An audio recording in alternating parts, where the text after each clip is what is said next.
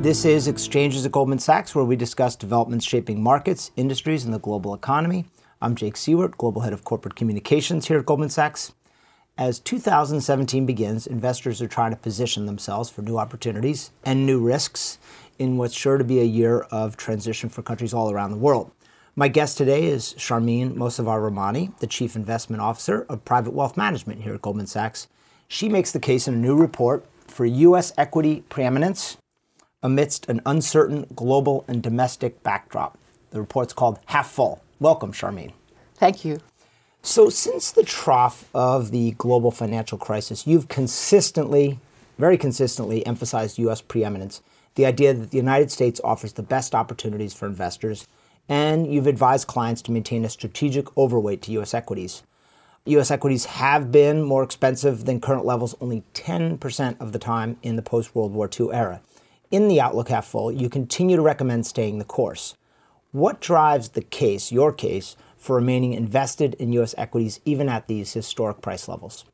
There are two factors that we focus on in terms of this recommendation. First, the general economic backdrop. So we are looking at the US economy that is growing and will actually have better growth rates in 2017 than 2016 we look at all other developed economies, and with the exception of the UK, partly driven by Brexit, we expect broad based growth in other countries. So, a generally favorable economic backdrop in developed economies. In emerging market countries, we think places like Russia and Brazil that were in recession will have a modest recovery, and we're looking at emerging markets in aggregate a modest improvement. So, generally, a very favorable economic backdrop. Then we look at policy from a monetary policy perspective and fiscal policy. And we think both will be favorable. Monetary policy will continue to be favorable. We're going to have basically negative real rates in most of the major developed economies. So even in the US, where the Fed will probably raise rates two to three times, real rates adjusted for inflation will still be negative, and that is basically easy monetary policy. With the exception of the balance sheet of the Federal Reserve, we think the balance sheet in major economies, let's say like the ECB, the European Central Bank, or the BOJ, the Bank of Japan, will be increasing. So, generally, continued supportive monetary policy. On the fiscal side, we're seeing a shift in sentiment. Austerity is out and fiscal stimulus is in. So, whether it's in the US, whether we end up with tax cuts or infrastructure or some blend, we're talking about fiscal stimulus in Europe, we're talking about fiscal stimulus in Japan. So basically, we're in an environment where fiscal stimulus will also be supportive. So when you have an environment with a very favorable economic and policy backdrop, that tends to be very good for equities, specifically for US equities. The probability of a recession is low in our view, let's say 15% in the US. And when you have an economic expansion, the probability of positive returns is about 86%, so very high with that kind of a profile, why not stay invested in US equities, especially when we know that valuation alone is not a great indicator of going underweight equities. In fact, you could look at history.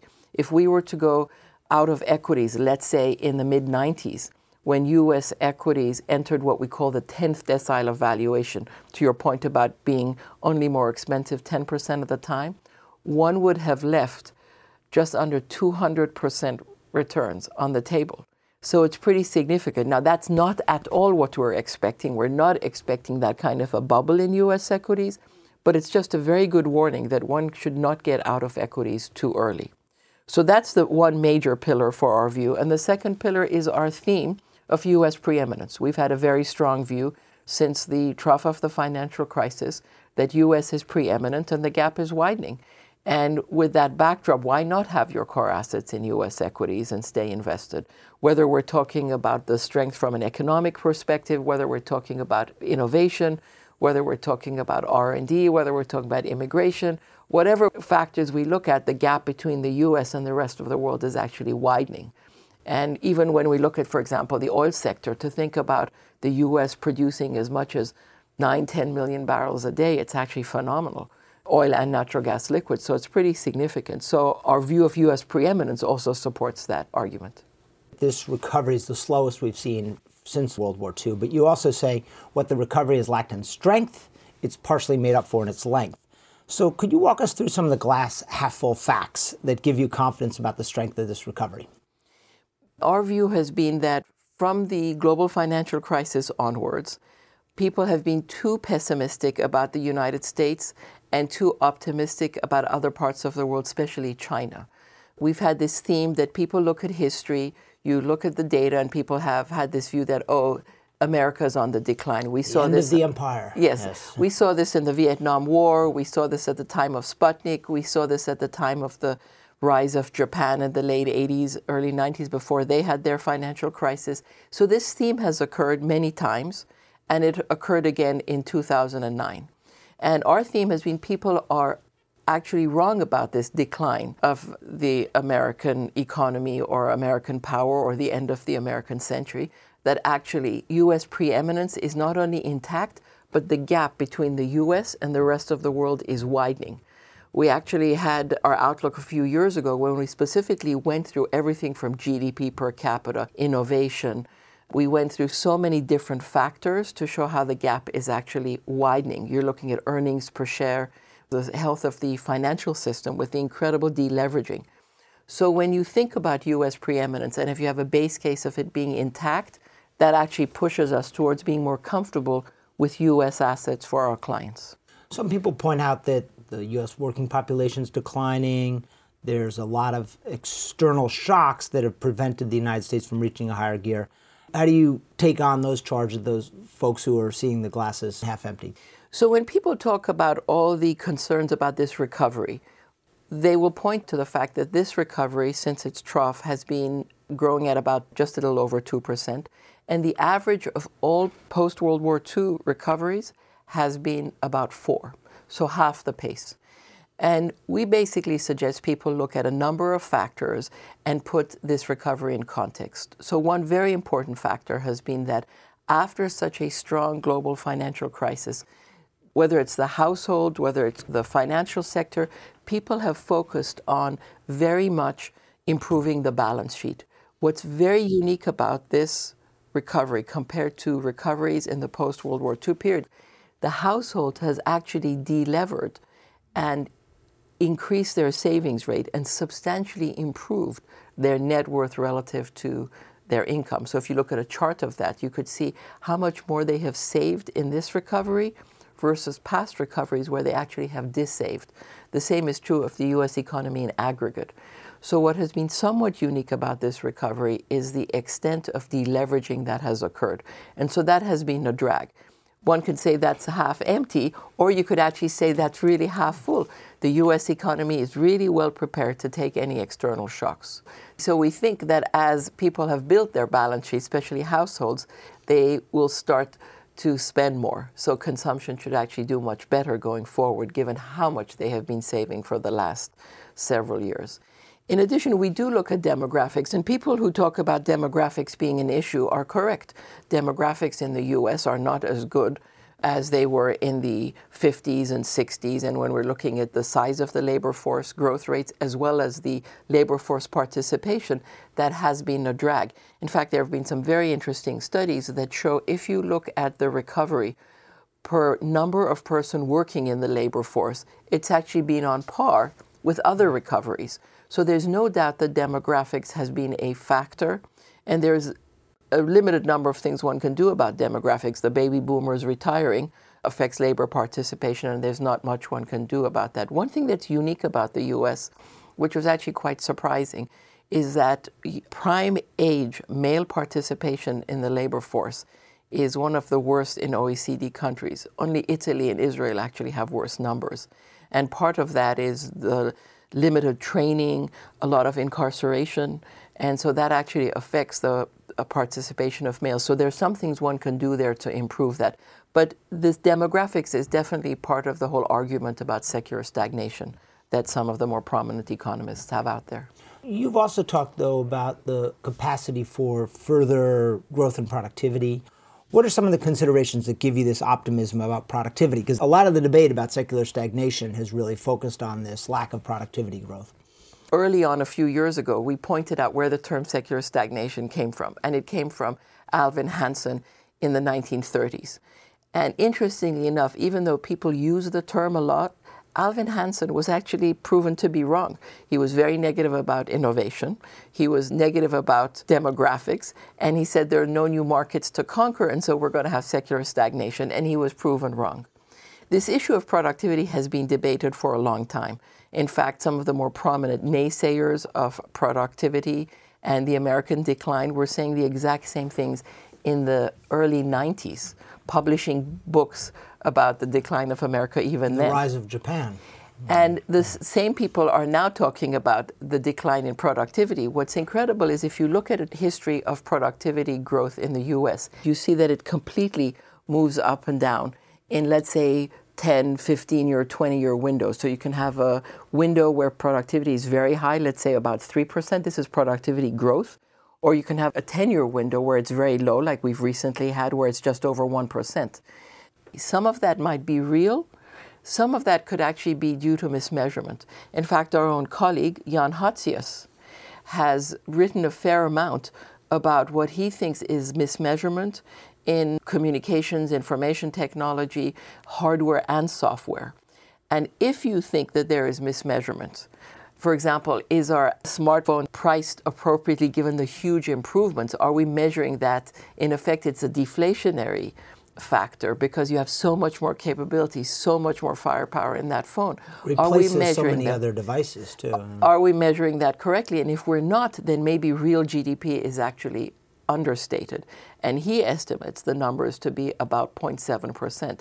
So that alone would change the perception of this recovery from people who say it's half empty to saying, no, it's actually half full. So that's very important. So both the productivity issue as well as the mismeasurement issue are two things where we looked at the data. We've read a lot of very interesting academic papers, practitioners. One of the people we've quoted in the report is Hal Varian from Google. He's the chief economist there, and he has some terrific examples of why he thinks there's also significant mismeasurement in GDP because of all the impact of technology and the internet. So we've got accustomed in the United States to very low, subdued inflation. People don't worry about it very much. Are there some risks to fiscal stimulus at this point if we see it here in the United States as President elect Trump has proposed? And how do you advise clients to prepare themselves for the prospects of some inflation? We have had a view of disinflation for a very long time. And we actually don't see anything over the horizon that would make us concerned about inflation. On a global basis, there's tremendous excess capacity, whether we're talking about labor and looking at the labor pool on a global basis, whether we're talking about old economy, heavy industry, or whether we're talking about new economy, there's a lot of excess capacity on a global basis.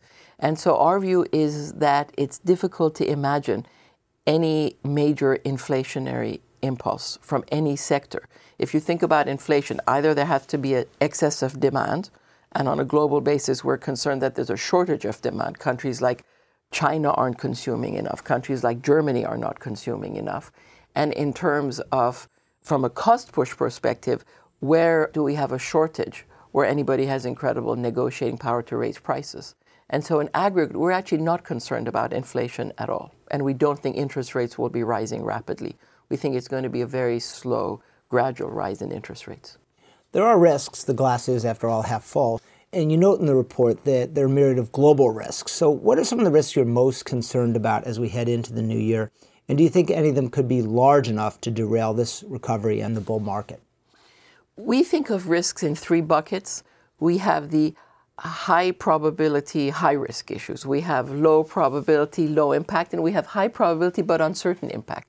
So if we think of, for example, something like Fed tightening or the probability of a recession, if they were to happen in terms of a recession or very disruptive Fed tightening, that would be a high impact event, but we think it's actually a very low probability event.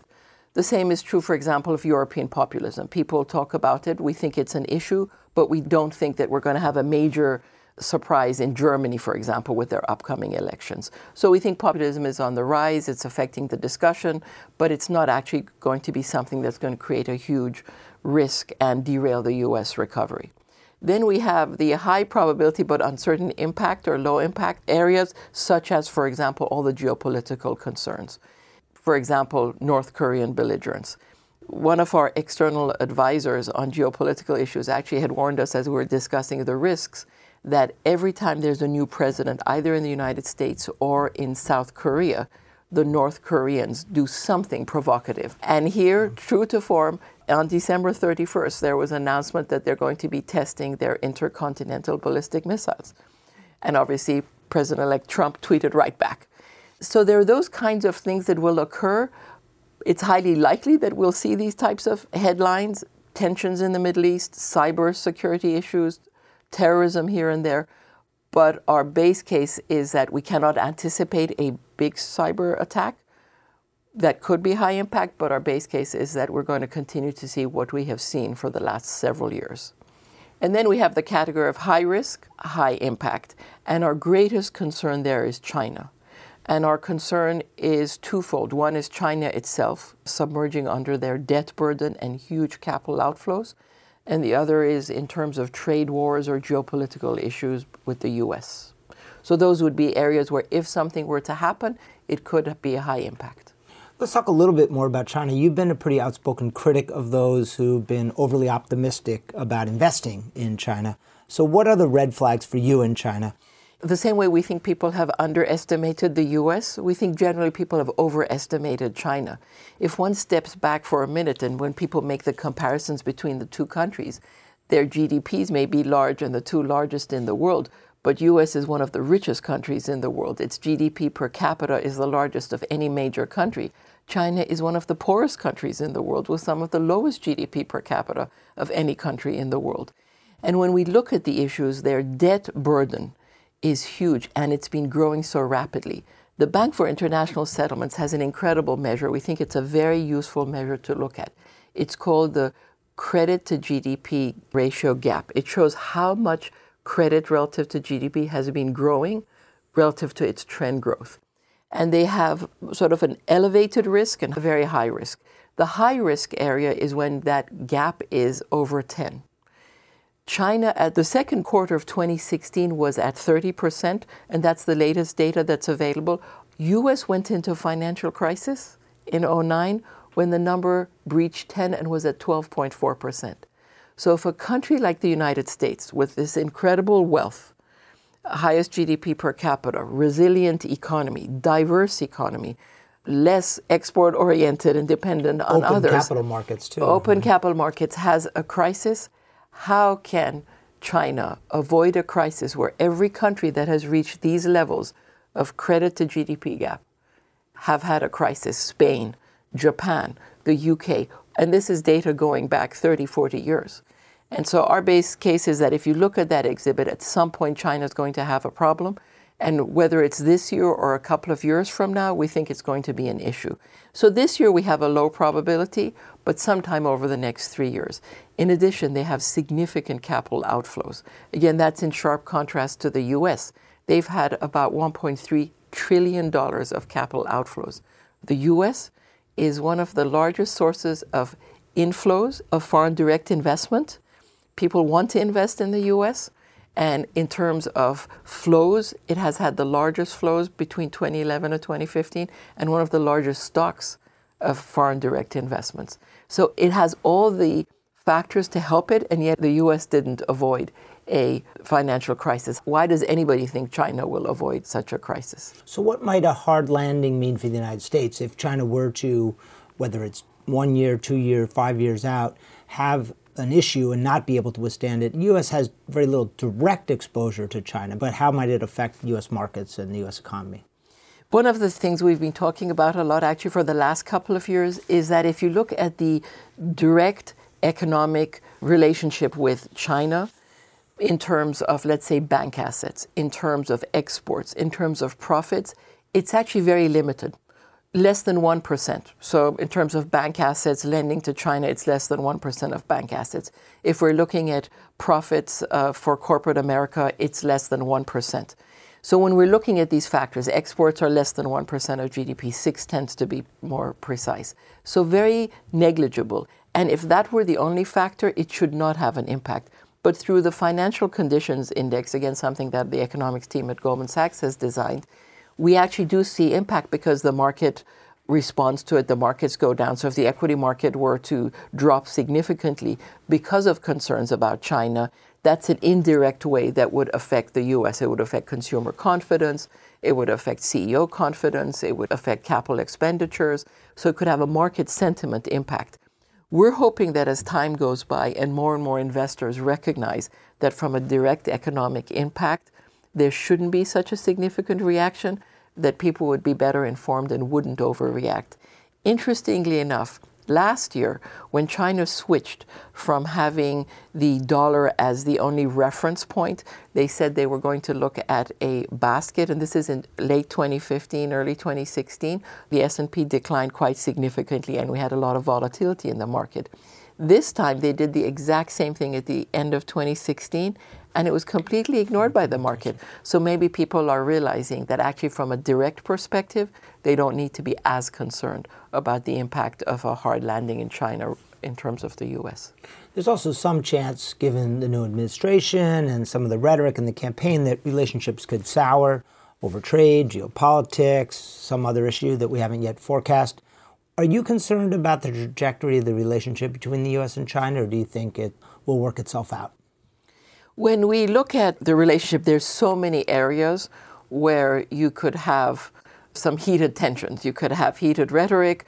It's not clear exactly how China would respond to some of the trade actions. They will react initially, from everything we know, they will react in increments. But if things were to ratchet up from the US side in terms of trade issues, they would also respond in kind. We also have obviously the South China Sea, and there's always risk of an accident. There was an article about how close, for example, airplanes have been over Syrian airspace, US mm-hmm. airplanes and Russian airplanes. Well, the same thing is happening in the South China Sea. We already saw the incident with the drones, for example. So there is a risk there that things do get out of control. Our base case is that they will not, that having a slightly tougher stance with China is appropriate. In fact, the Council of Foreign Relations published a very interesting report a little bit over a year ago talking about how the US really does need to rethink its strategy towards China, whether it's because of cybersecurity, whether it's because of military issues, or whether it's because of trade issues. And so there will be periods of rising tension, and we do think there will be bouts of volatility in the marketplace, but eventually things will work themselves out. You also mentioned the rise of populism in Europe and the potential for that to surface during the German elections. What are some of the signposts you and your team are looking for to see where Europe might be headed and whether there is concern that it may take a dramatic turn? There are some areas we think will create some headlines, but maybe will not matter. So there's uncertainty about what happens in Italy. Will they have some kind of call for an election this year or the next? But with all the turmoil that occurred in Italy, with all the issues in the banking sector, after a while the markets become more immune to it and it has less impact on the US. So that would be an uncertainty, and we're thinking probably not that important. We think Brexit will be much more of a local issue. It's going to be a lot harder on the UK than any other part of the world, including the US and the Eurozone. And we think the Eurozone will take a very tough stance because they don't want others in Europe to be encouraged to follow in the footsteps of the British government. So, then the referendum. Then you're basically left with Germany. We don't think there are major issues there. We think Chancellor Merkel We'll have a tougher election, but still, overall, when we're looking at it, we don't think there are going to be any surprises. The one area where there's a small probability of a surprise would be in France. But based on everything we look at and all the data, it looks like the final candidates will end up being somebody like Fillon and Le Pen. And the consensus is that Fillon would win, but obviously, people were wrong about Brexit and people were wrong about Donald Trump. But for everything we understand, that's not the case in France. So, given this backdrop, you've ratcheted down your return expectations for the next one to five years, a little lower, basically because of higher valuations and a little bit increased uncertainty. You write in this report that there are compelling reasons why clients remain invested despite that expectation of more modest returns. Why is that? We've had views about modest returns now for several years. So, as valuations have gone up, we've told clients that looking forward, we should expect lower returns. We published something about this in 2010. We published something about it in 2013. And just because one has lower returns expected doesn't mean one should get out of the market. There are several reasons why this matters. First of all, there is some upside. We actually have a higher probability to the upside than the downside. So if that upside were to materialize, people would be looking at reasonably attractive returns. Another argument is that there are not many good alternatives out there. Sitting in cash basically is going to give you probably less than 1% return for the year. Bonds, we expect somewhere between 0 and 1% returns, whether you're talking about short municipal bonds, treasury bonds, you're looking at very, very modest returns. So when we're looking at a client's core assets, actually our highest expected return in terms of safe core assets would be US equities. We're not talking, for example, about emerging market equities, where we might have a slightly higher expected return, but a huge amount of uncertainty and volatility. So when we're looking at core assets, our view is it's one of the best asset classes out there. We think there's some good upside. For US taxable clients, we say the hurdle of having to pay all the taxes, state and federal taxes on your capital gains is pretty significant. So one has to be very cautious and be very pessimistic to want to sell one's assets, pay taxes, realize all those capital gains, and then reinvest at lower rates. One has to have a lot of conviction. So when we look at that range of things to consider, our view is that it's best to stay invested at this point. So you talk a lot about history and using history as a guide for investing decisions. Are there analogous periods in history that have helped shape your views for this year? The issue of the decline of America is clearly an area where you, one does need to look at history and have historical perspective. So that's one example where we continuously raise issues that give people perspective. You had mentioned productivity. Productivity is another very good example where you need historical perspective to see that productivity moves in cycles. And just because we've been in a 10 year window with low productivity growth rates doesn't tell you anything about what the next 10 years can be like. So that's very important. We talked about mismeasurement, recognizing that actually the Bureau of Labor Statistics look at the data. They realize they need to change how data is measured. They need to change how GDP is measured and it evolves. Gives us a sense that we're not saying something that is such an outlier that maybe there is some mismeasurement. So, in fact, history we think is a very, very useful guide. It may not exactly repeat itself, but we do warn our clients that if you hear, oh, this time is different, this is very special, this is different, that people should really have their antennas up and be very cautious about that. Thank you, Sharmeen. Provocative as always. Very interesting to have you on the program. Thank you very much for having me, Jake. That concludes this episode of Exchanges at Goldman Sachs. I'm Jake Siewert. Thanks for listening.